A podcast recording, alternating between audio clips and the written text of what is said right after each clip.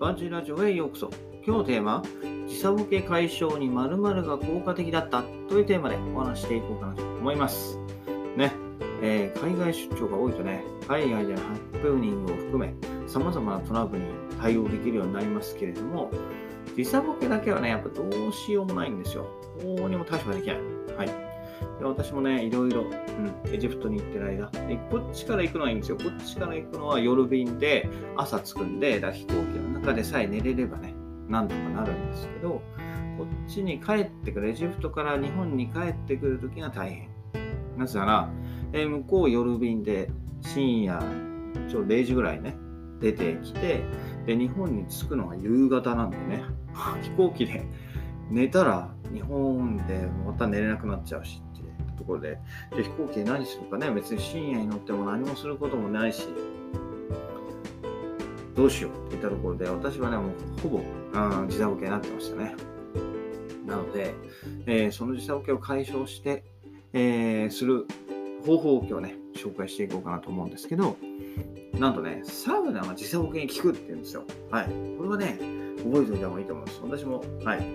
これはコロナ以降知ったんで、まだね、ちょっと試してないんですけど、えー、サウナが時差ボケに効くと、はい。いうふうなのを覚えておいてください。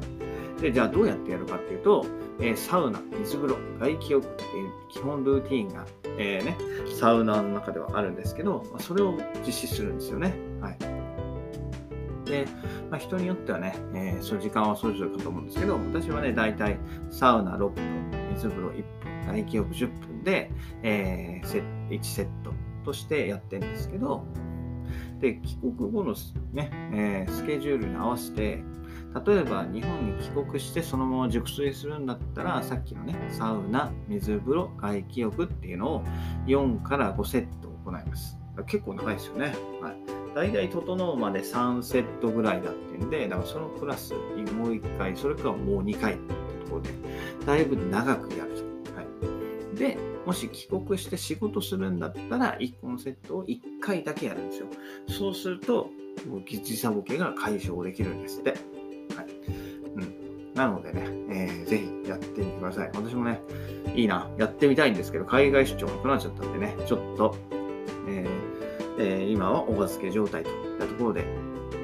まあ、ただね、えー、普段の疲れを癒すためには、サウナ、水風呂、外気浴っていうのをまあ3セット、だいたい週1遍ぐらいやりたいと思ってて、まあ、週1遍ぐらい、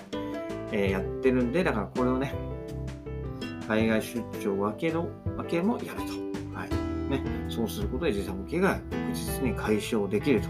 はい。といったところでね、えー、ぜひチャレンジしてみてください。まあ、ただね、普段の生活でも本当、サウナは疲労回復とか肩こり、腰痛などにも効果があるんでね、必ずしもその海外出張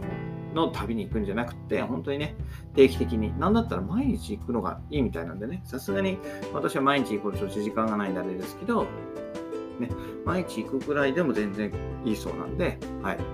もしね、まだそんなやったことないと、サウナ行きたいけど行ってないっていう人がいたら、ぜひチャレンジしてみてくださいといったところで、えー、今日はね、時差ボケ解消にサウナが効果的だったというテーマでお話しさせていただきました。それではまた明日、バイバイ !Have a nice day!